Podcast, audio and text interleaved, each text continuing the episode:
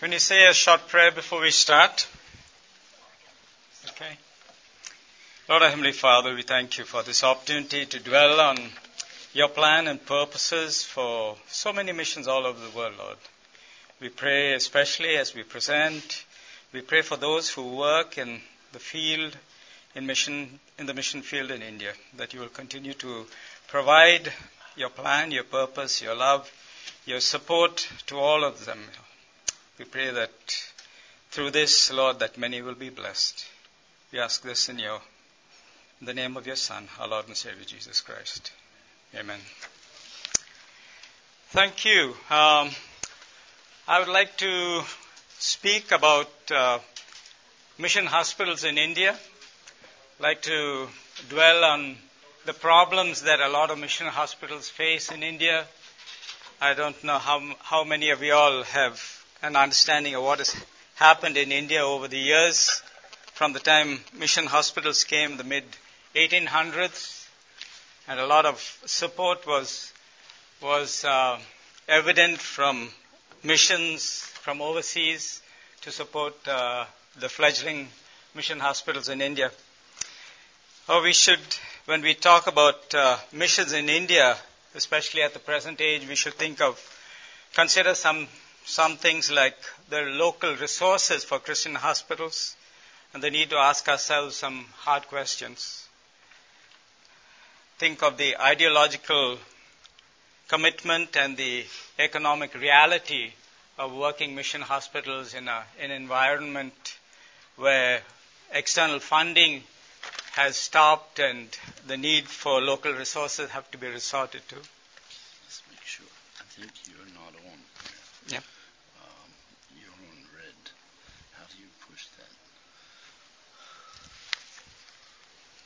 She said you had to hold something for certain. Is it this one? Now it's off. Just a moment.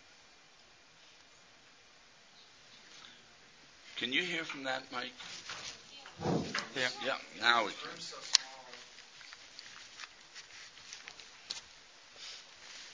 So we are saying that one con- should consider the ideology of missions, medical Christian missions, and the economic reality of the mission and how much one can um, manage with what funds we have available. The other thing is uh, a lot of mission hospitals have a very poor community outreach and development work, and that you very often you are not reaching the people who are the poorest of the poor in the mission field. As Glenn would say, the habit of dependence notoriously is disabling to the people you are trying to help, because they get so so uh, lackadaisical, thinking that somebody is providing the funds for your work, that very often you don't try to do anything to augment the income that the hospital is able to to uh, achieve. Holistic healing we talk about, where we talk non, not only of the physical healing in the hospital, but also to present Christ to the people who come to the hospital. And we call this the holistic triangle, where you have the patient, the healing physician, as well as God in this triangle, working to a holistic approach that people are able to, to see more than the healer, the physician that's there, but also that God, through the healer, is able to bring a full um, healing to the patient as they come to this, our hospitals. Mission hospitals in India were established in the latter part of the eighteenth century, and by nineteen hundred, a lot of the larger hospitals, like the Christian Medical College and Hospital in Vellore, the Saint Stephen's Hospital in Delhi, and the one in Ludhiana, and after that the medical college in in Miraj. These were the early hospitals that came onto the scene. At that time, there was a definite need for medical institutions in India, and more more specific than that, for for women doctors to come in onto the scene. In India, the most women would not like to be treated by a man, especially in terms of uh, delivery. They would much rather die. And the the medical doctor who started uh, the Christian Medical College in Birla was an American lady doctor called Doctor Ida Scudder. Her grandfather, Doctor John Scudder. If you go on the uh, Christian Medical College web page, you'll you'll read of the account of his life, Doctor Jo- uh, John Scudder's life, the grandfather of uh, Doctor Ida Scudder. He had a vision when he was there in the early eighteen hundreds of a college and a hospital in Vellore, a hospital in Madras, in Walaja, in various areas that spanned from Madras to, to the eventual building of this medical college in Vellore. He is a man who had many dreams. The person who worked with him, Doctor Anderson, founded the famous Madras Medical, uh, the Madras Christian College in Madras, which is still standing, one of the premier institutions. People like Doctor Radhakrishnan and a lot of other uh, premier people in the uh, government of India in the earlier days, they studied in this, in Madras Christian College, and they had the Christian ideals, even though they were Hindus, Hindu in their out, outlook. They supported the Christian movement in India in the early days when Christianity was gaining hold in India, because of the many Christian institutions that were there, uh, which did really terrific work, educational institutions. Funds for these hospitals was, was easy to come by, both from the U S A and well as from, from the U K, because at that time the East India Company was just coming up and uh, was controlling a lot of the the uh, the uh, trade that was there in India. And so they wanted to see more and more medical facilities coming up. The one in Madras, Madras Medical College, the one in next to that was called Stanley Medical College. And then Christian Medical came, uh, College came up in Vellore. And so there were a lot of funds for the for these uh, new medical schools. Uh, and uh, U K also um, put in a lot of money in the early years of uh, these new medical buildings. In the twentieth century, the established hospitals in India at that time were getting from fifty to one hundred percent from early nineteen hundreds to nineteen sixty, nineteen seventy. Most um, of the finances for running these medical uh, missions was from the foreign contributions from missions here abroad. And for most part, most of them gave almost uh, completely a charitable service to patients who came for treatment. It was only after nineteen sixty and after nineteen seventy that missions started failing. At this time, there were eight hundred mission hospitals, small and large, in India before this problem of uh, financing came on. And from nineteen seventy to nineteen ninety, we found that a lot of uh, mission hospitals were closing, or at least not running adequately. The uh, It was at that time that missions hospitals in India should have seen the handwriting on the wall and seen ways and means of increasing the income in from the from the local congregation. You would say probably um, what had happened is that these foreign missions then transferred the ownership of Indian hospitals to churches in India. So a lot of the the uh, Baptist hospitals, that's the Southern Baptist, the American Baptist, the um, World Ventures, which is another Baptist organization having uh, hospitals in India, the Danish Baptist, Swedish Baptist, all of them turned it over to the Baptist, various Baptist denominations in India. The American Methodist uh, Conference here sent it over to the to the uh, Methodist Church, and we had a Methodist uh, Medical uh, Council that took over the finances and the running of these mission hospitals in India. So it was a sad state of affairs that um, the definite smooth running of these hospitals almost came to a standstill, and uh, Indian churches then said that we cannot meet with the finances. You run your own hospitals, the church cannot help you at all. And uh, to some extent, some of the um, special projects for these hospitals was provided by special grants from missions abroad. So you can see that after nineteen ninety, only local resources were possible, and most hospitals were in dire straits. So Methodist hospitals, uh, still um, the uh, the Methodist hospitals here in in um,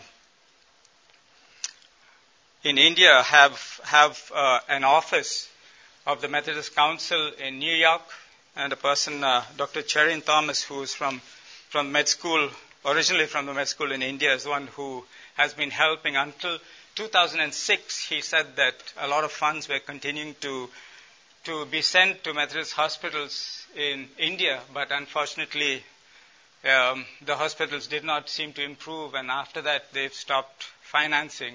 No uh, foreign contributions to these hospitals has been taking place. Baptist hospitals also have closed. The largest number of Baptist hospitals in a, is in a um, part of India called Andhra Pradesh, and almost all of them have closed down, unfortunately. There are a lot of American doctors initially, and we have uh, American surgeons who still go once a year to try to, to help out in these Baptist hospitals. Uh, so also in South India and North India, we have the Church of South India, C S I hospitals. A lot of them have almost stopped running. The Church of North India hospitals uh, under the banner of the uh, church, C N I churches, uh, most of them have have only about fifty percent of the work that they normally, originally have been doing.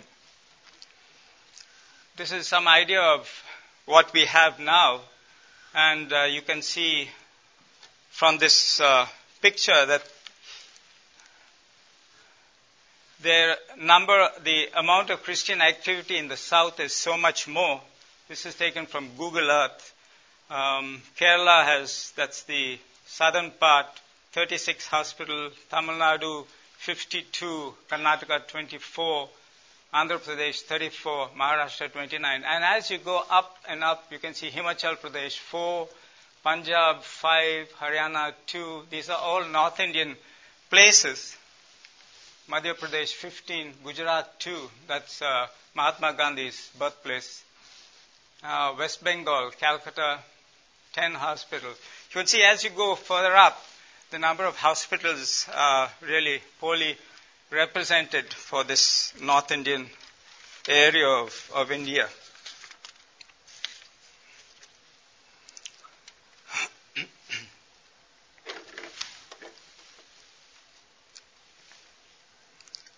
So what are the reasons for this decline? Unfortunately, the human resources, uh, the lack of Christian doctors willing to serve in mission hospitals. There are three medical schools that supply physicians to to work in mission hospitals. These three mission schools have uh, churches that sponsor medical students. They sponsor people who want to work, do medicine, from various churches in India, and that sponsorship gives them an obligation to work for two years to three years in in the mission hospitals once they get in. Now, the reason why you do it is that you're trying to build young people to go into mission and to work, hoping that they will continue to work in mission hospitals.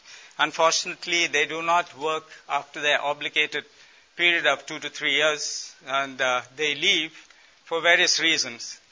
And uh, only about twenty percent of this number really stay on in missions, and that's the reason why you don't have many Christian doctors uh, on a long-term basis. Very often, senior doctors are the ones who don't like to build up the second string of junior people and don't try to build them up so that they they would uh, look at the mission hospital as a place for full-time, long-time service. They always feel that they, the younger people are probably going to push them out of their, of their service sooner or later, and so they don't want want that uh, the presence of, of a junior doctor who's coming up and gaining experience and also getting the local people getting used to the junior people. Very often these small hospitals, there's not much need for more than one senior doctor there, so they try to get some local doctor for a short while, and they want a turnover, a quick turnover of uh, junior doctors in the hospital. A lot of the other, the other problem, because of that, the finance suffers. You don't have people who who are. who have, who seem to own the local place. The local people don't ha- don't have the the closeness to the doctor who's working there, because they've been there for a short while and they leave quickly. And because of that, the patients tend to go to other hospitals. There's a lot of competition now in India because many, many private hospitals are coming up in these uh, places and giving a lot of competition to mission hospitals. And that's why mission hospital, the income of mission hospitals has been severely curtailed. A lot of the other problems that uh, the Methodist uh, person managing the Methodist hospital said, you have encroachments by by the local people encroaching onto the hospital land, because a lot of them are open lands. And even the, the doctors from the, the uh, church uh, employees also try to take over part of the church lands. Church church land, and especially in India, which is a small country with a very large population, land is precious and very, very expensive. And that also cuts into the the uh, um, the amount of uh, finances that the hospitals have.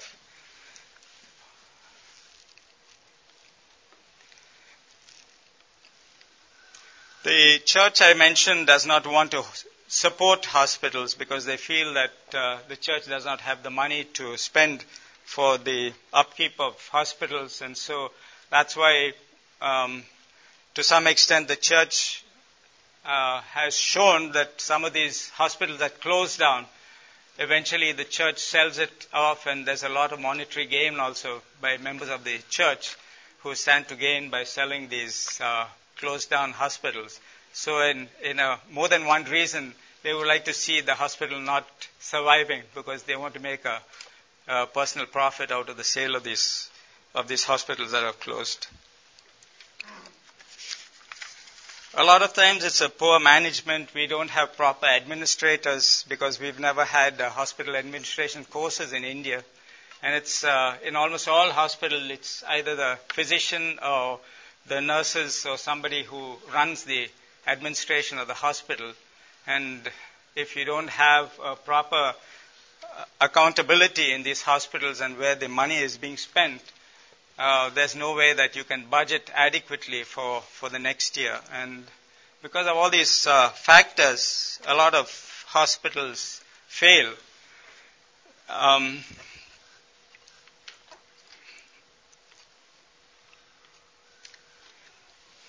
Until nineteen seventy, we saw this downward spiral of mission hospitals.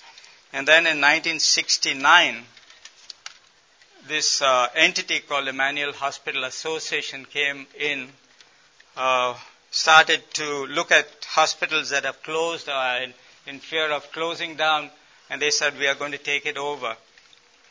Two, uh, two of the doctors actually uh, from the hospital, uh, from Uh, Christian Medical College Hospital, Doctor Raju Abraham and Doctor Vinod Shah were two of them who started this process trying to build the Emmanuel Hospital up. They now have twenty mission hospitals that d- become viable and uh, working.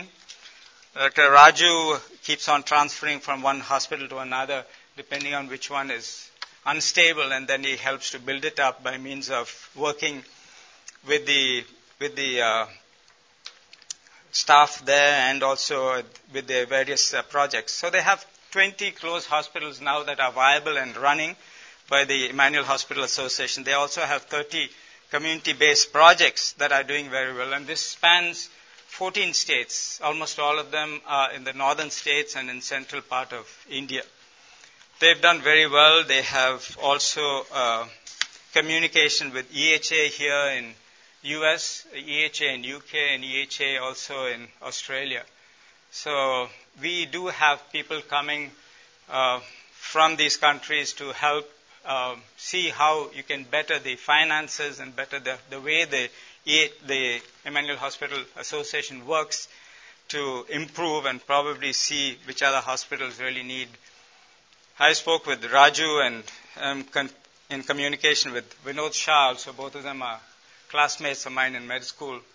And um, Vinod now is uh, works in Christian Medical College on the the program for family physician program, so that people working in mission hospitals can can better themselves and be more effective in mission hospitals.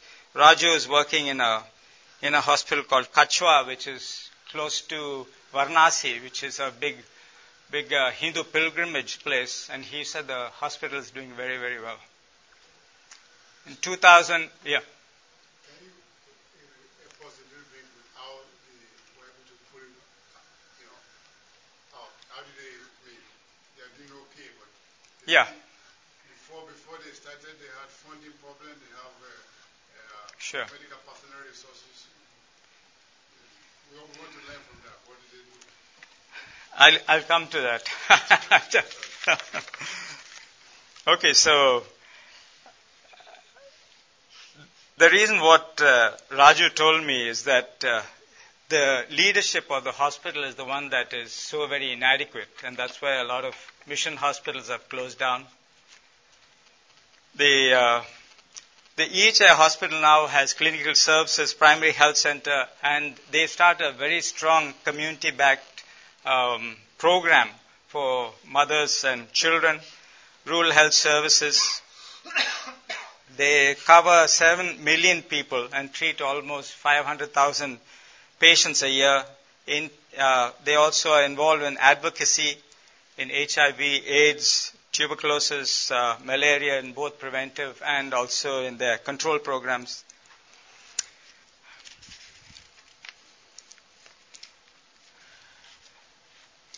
The other group of hospitals is the one in Madras, where I've um, I worked with them for about sixteen years, both me and my wife. This hospital, again, um, the person who is in charge of these five hospitals around Madras, that's what we call Chennai nowadays, uh, is a person, is a lady physician, uh, a gynecologist, and uh, she has such a great love for God and for the program of the church and for the ministry of, of the hospitals, that she spends her whole time trying to bring people together. And now there's a very strong uh, group of physicians, surgeons, uh, gynecologists, ophthalmologists who have come together and really making a difference in Madras, in these uh, mission hospitals. She's turned it around. They're planning to build a new wing of the hospital, a new doctor's quarters. Uh, Christopher Blended Mission had built a, a two-story building for the eye surgery, primary eye care, and uh, this hospital is really humming and thriving. I spoke... I. Because I work there, I'm in commu- uh, communication with, with her and some of the other surgeons there. And you see that the way God has is stimulating the growth in this in these hospitals. Both the hospitals, the main two hospitals in Madras are called Kalyani and Rainey Hospital. They are, they both uh, had their centenary, uh, more than one hundred years old. So some of the buildings are quite old. So they are planning to renovate them and, and put, put up new buildings. It just shows that if you have a good administrator who is able to bring people together, uh, the uh, the other hospitals are C M C Hospital, Birla, Ludhiana, and uh, Saint Stephen's College. Uh, j- just a side note, uh, C M C Hospital um, had a big consultation with a lot of people, and and this was written some years ago by uh, Gillian Patterson. I don't know whether you know her. She's World Council of Churches. If you want to have a look at this book and what she says, the story and probably the argument is, should mission hospitals think of tertiary care, or should it be only for the poor? The experience now in India is that uh, no mission hospital can can afford financially to remain where you are, treating the poor, because if you are looking to to get people who are able to afford treatment, then you have to keep up with the times. There is no way you can sit back and say we are treating only the poor, because the poor are not able to afford. And how do you get the finance? For, from where will you finance your, your ministry? So there's a hard look at all that can be done, and you could see from this note the people whom I work with in in uh, Velo, like uh, the the uh, urologists, the hematologists, all of them, and even the uh, the um, English uh, anesthesiologist.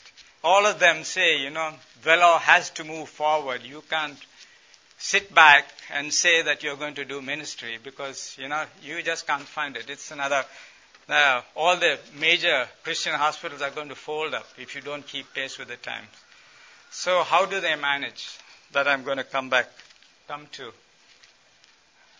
Saint Stephen's College, um, one of my juniors, uh, Sudhir Joseph, uh, is, uh, is the uh, director of Saint Stephen's Hospital in Delhi, and he sent me a long letter when I was telling him what is your, I have a huge long email from him on Yahoo to tell me what he's done. So all of them have shown that you have to move ahead. You have to think of secondary, tertiary care if you want the patients to come. Now, how does that work? You're talking of cross financing, crossover financing to finance the hospital for the poor. You have to get an adequate amount from the rich to to make your your plans for the poor um, available for them, and that's what C M C Hospital is doing, Saint Stephen's and Ludhiana, including Madras C S I Hospital. All of them are using this so that you charge more for the people who can afford. And uh, you're able to, now C M C Hospital charges, they, uh, they have a ward in C M C Hospital called the M ward, where patients pay what normally a private hospital outside would pay for treatment.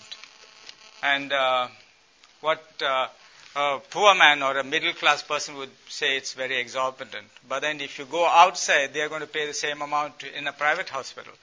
So because uh, the hospital is well-known, C M C, the, a lot of physicians and surgeons are probably the best in uh, India.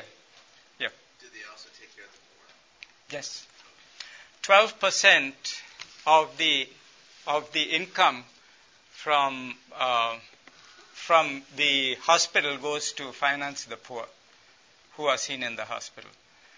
Um, the other, we are talking about the poor. The local people in the in the town said, what is it in it for us? And so C M C, we had a ward, the lowest ward, A ward. So they said, okay, we are going to convert A ward. All the patients from the local area of the well out town are going to be treated there, and uh, at a very, very low price, so that they feel that the hospital also is looking out for them, since it is their their town. So, so th- um, if... Yeah. Transition from primary to tertiary care, how did you get it for the specialists? C M C C M C is has one thousand seven hundred beds now. It's a huge hospital. And it's a referral center for every available specialty. They're doing, uh, uh, it's the first place where open heart was started, first place where neurosurgery was started, first place where bone marrow was started, first place where uh, renal transplant, uh, liver transplants. So it's already a tertiary care. But the question was whether we should continue to, as, as uh, available new methods and uh, and technology, whether mission hospitals should continue in that in that uh, direction. So over this hospital that were not tertiary, they were primary care. How did they transition up? To uh, Saint Stephen's also is a very large hospital. Uh, actually, Saint Stephen's, the person who started Saint Stephen's, the English lady, uh, actually predated even uh, C M C Hospital by law. So they are all tertiary care. Tertiary care hospital.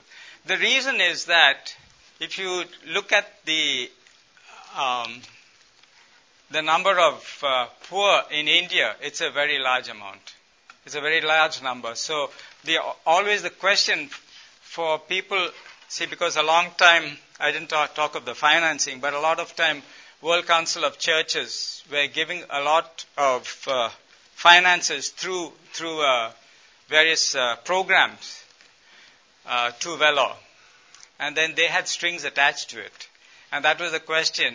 If you want funds from World Council of Churches, then you have to do what we want. And they were saying you can't go this way on tertiary care if you want finances from there. So Vellore had to make a painful decision and say, you know, as far as uh, the viability of the institution is concerned, we feel that it has to go this way. And and they had consultations with a lot of the staff in the hospital, a lot of uh, ministers, a lot of churches. Uh, C M C Vellore actually uh, is is governed by a consortium of ninety churches and Christian organizations. So it's almost spread through the whole length and breadth of the of the country. So it's not a small group of people. And they had consultations with people from U K, from the U S, from Australia. And this was in, I think, ninety, um, nineteen ninety to uh, about two thousand is when um, this lady, uh, Gillian Patterson, wrote about it, eventually when they had to take painful decisions. So it's a long, drawn-out process of, uh, yes. So the smaller hospitals that couldn't become tertiary centers closed? Yeah, the small hospitals actually, most uh, um, small mission hospitals would have a strength of one hundred fifty to two hundred fifty, depending on uh, two hundred fifty beds, two hundred fifty beds. And so they closed because they couldn't be sure. viable financially? Yeah. And so these hospitals really were tertiary care hospitals all along, and just decided to compete with the private sector. Sure. And their their profits go to help the poor, but the smaller hospitals that were missionary hospitals that couldn't compete. That's right. Gone by the wayside. Yeah. The the problem with small mission hospitals is uh, who are you serving? If they are if they're serving the the uh, cities, then income is generated is quite good. Because you have a lot of uh, middle-class people who can afford, um, which I'll come to in the next slide.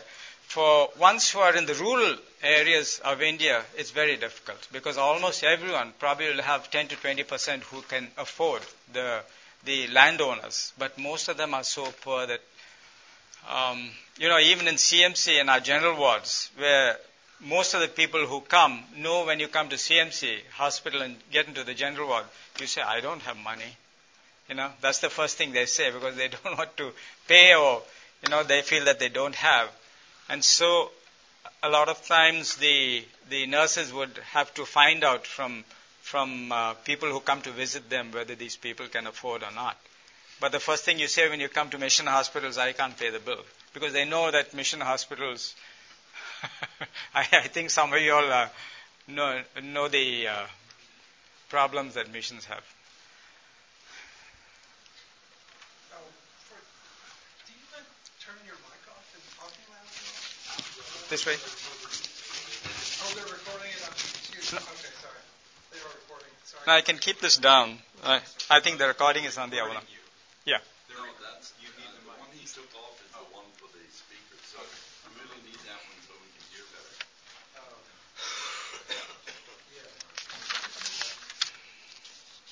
Thank you. Okay. Now, how do we do an income generation? And that's that's the question to make uh, hospitals viable. Now, private insurance agencies now uh, increasingly are, are prevalent in India. A lot of uh, companies now are offering private insurance, which was not there in the sixties, seventies, and eighties. And so a lot of uh, in, uh, insurances are are paying for the bills of people that come to, to the mission hospitals.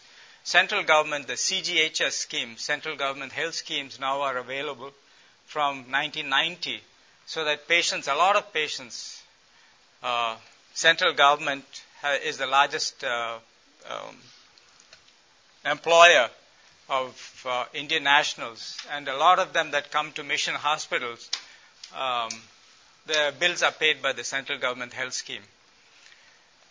Uh, just to mention also, central government, uh, there are a lot of Muslims that come to Christian hospitals because they feel that Christians are so much more, uh, the, the hospitals are comfortable, that the doctors are very um, uh, friendly.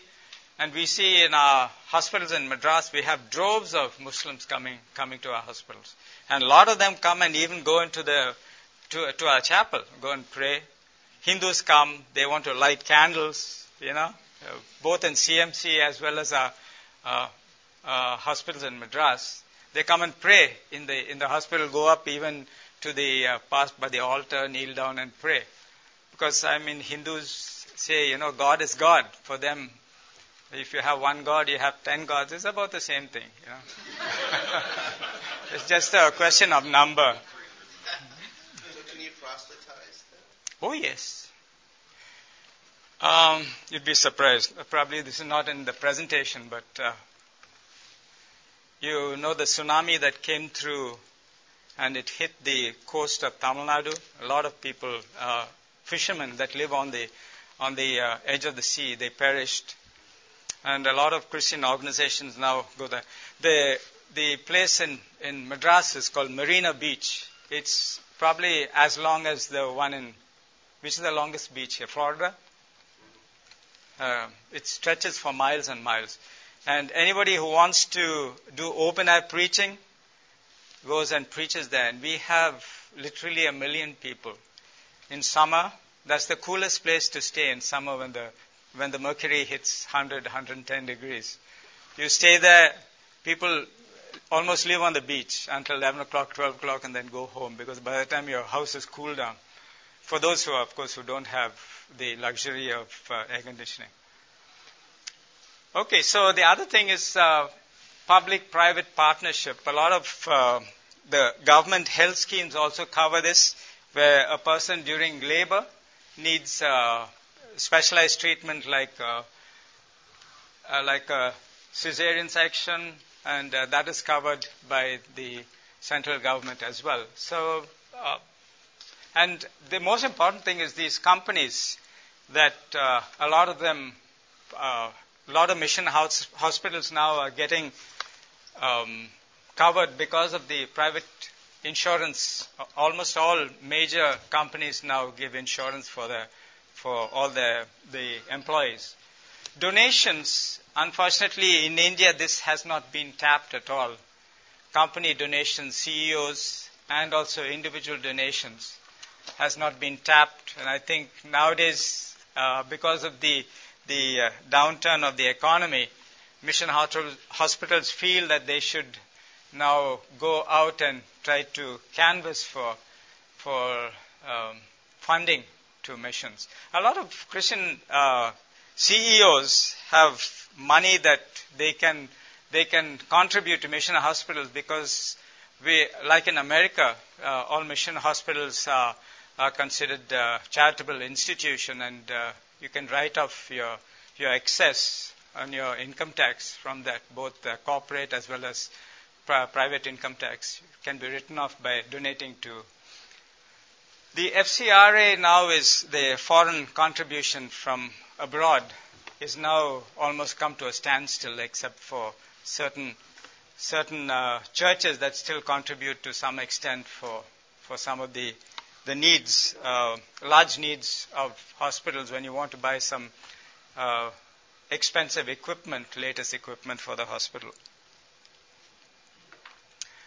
So, on the same vein, we, uh, the memorandum of our understanding, a lot of uh, hospitals in India are trying to boost their economy by going over to to um, companies and saying, you know, we'll we will cover all your patients if you um, if you come to an understanding that we'll give you so much percentage off if you. if you will use the hospital uh, sources. And mission hospitals, because the charges are so much less than private hospitals, they found a way. Unfortunately, some of the more um, private hospitals have tried this, and it's got a bad name because they haven't written off uh, the initial uh, local schemes by hospitals, by private hospitals, said that wherever you have treatment, we will cover the cost, but they didn't live up to the the The, what they had uh, told the insured people, and so, and that's a problem. Christian churches and businesses, also the hospitals are reaching out to schools, colleges, educational institutions to try to build them, bring them under the umbrella of of uh, healthcare under the Christian hospitals, so that uh, this will boost their income. And again, contributions from, from individual and business partners.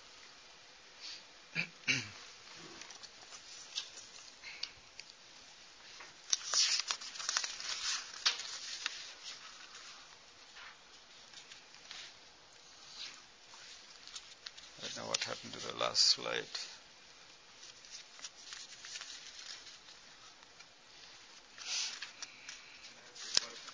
Yeah.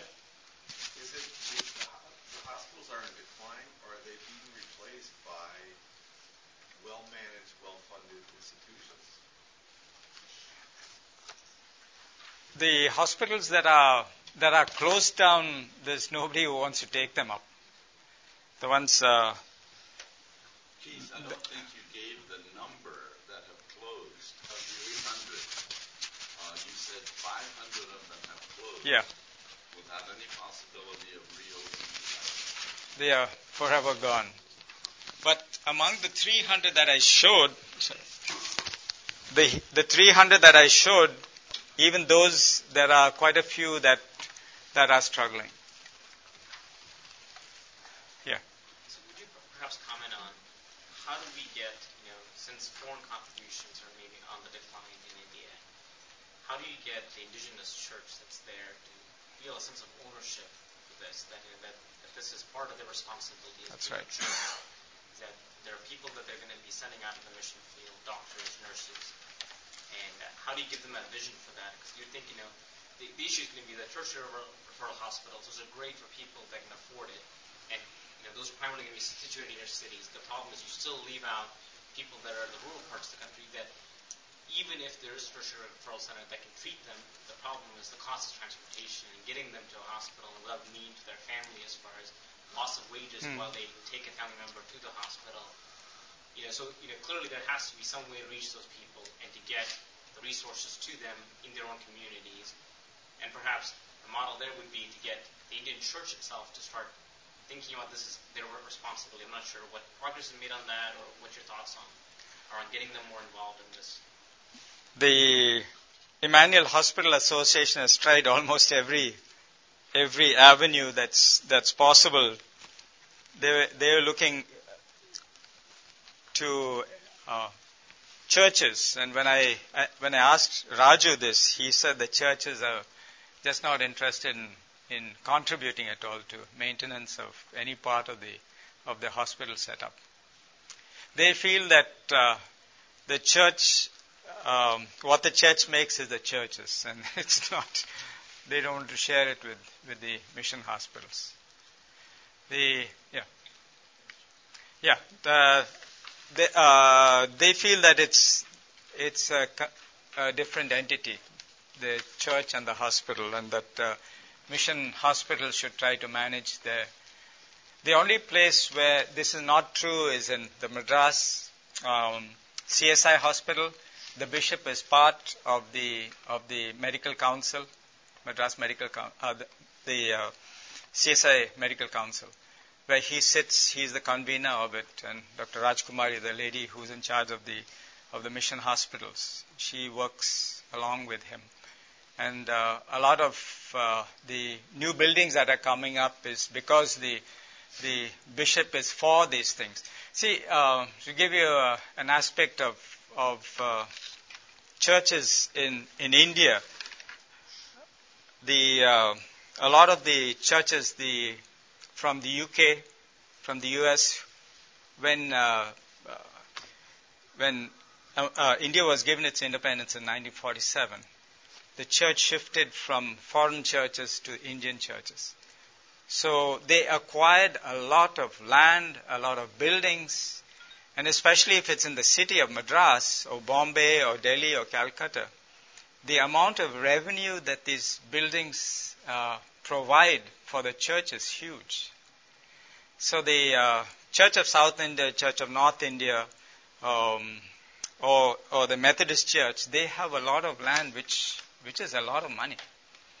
You you keep it and, and it really exponentially increases in value.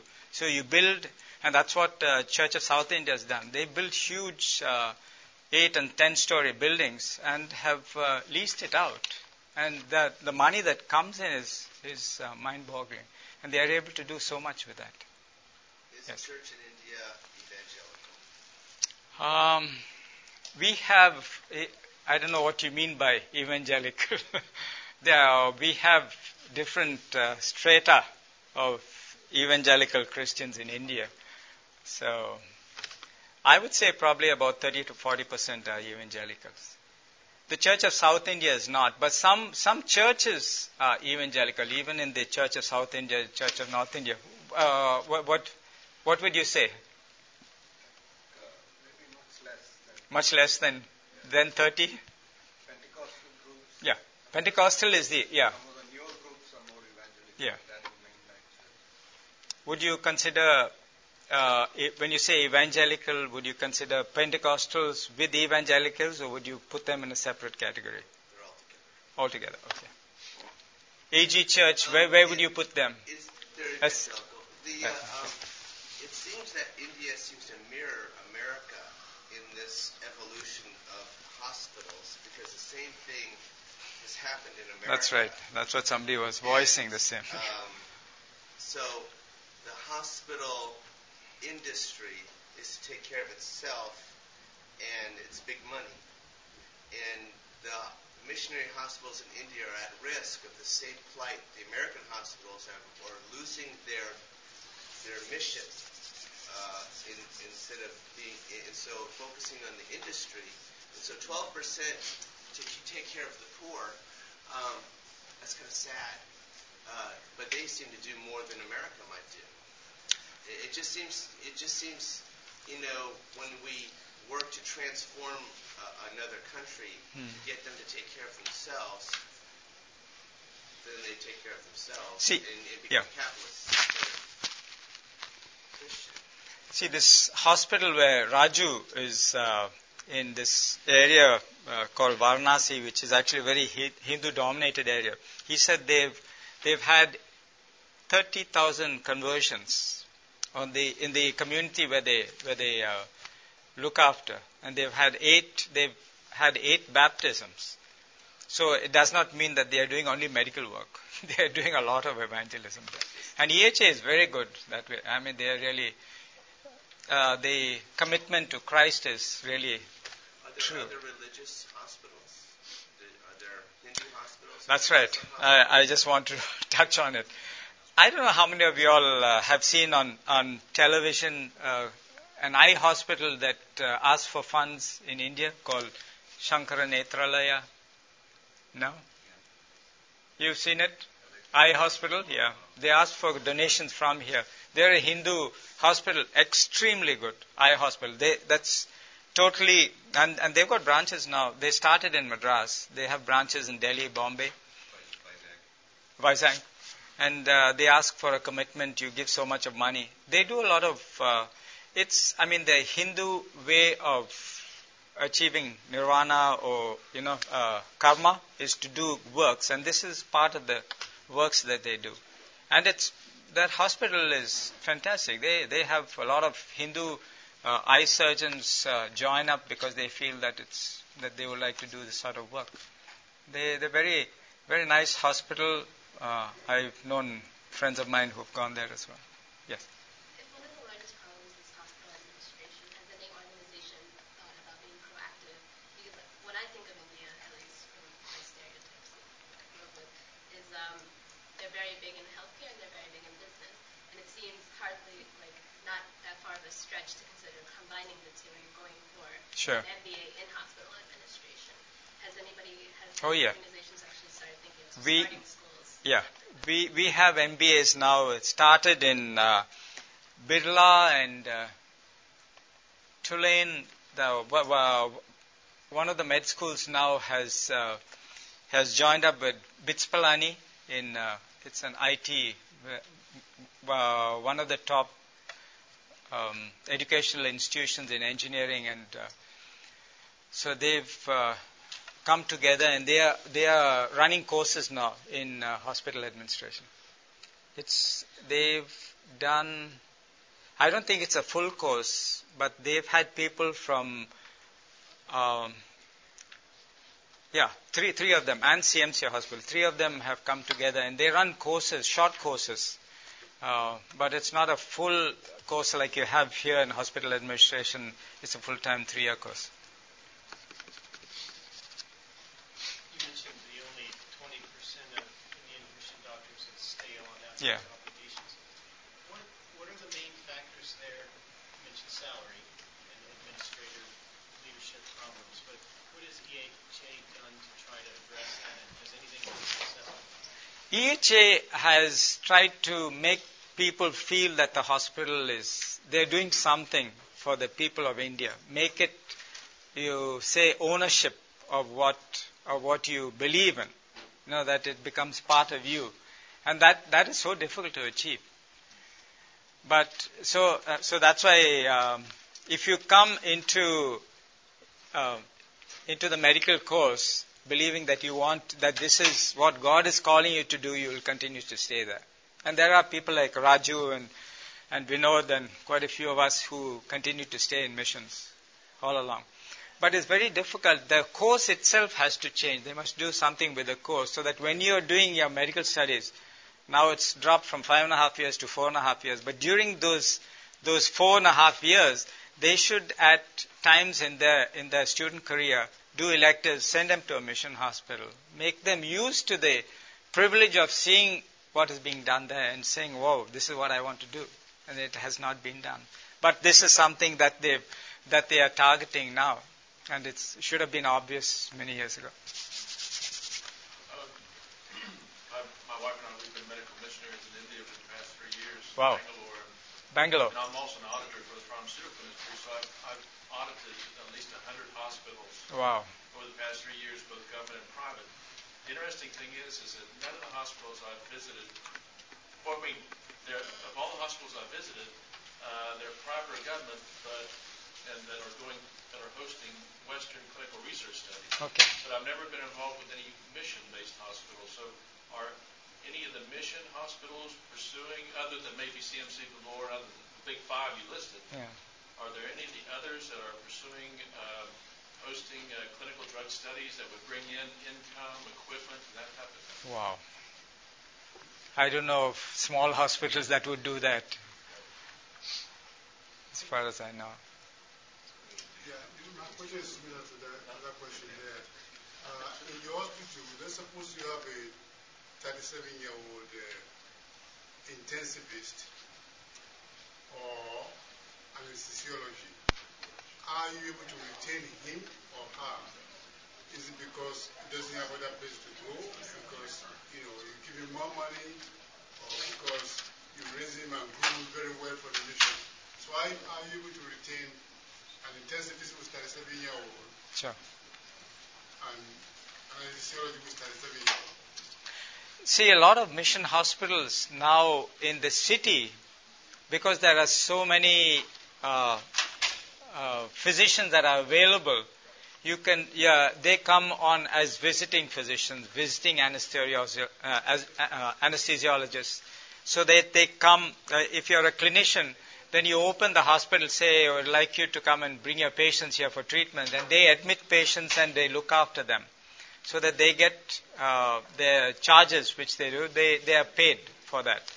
So that way, the uh, as visiting people, you not only get patients in, so that the hospital uh, benefits from the income, from inpatient income, but uh, you don't have anything tagged along uh, with just the visiting uh, physician. So you don't have to pay them more than just what they earn by admitting their patient. So that way... Keith, uh, there's yeah. another group needs yeah. to okay. here, so uh, feel free to talk with him in another place, sure. But we'll let the other group come in.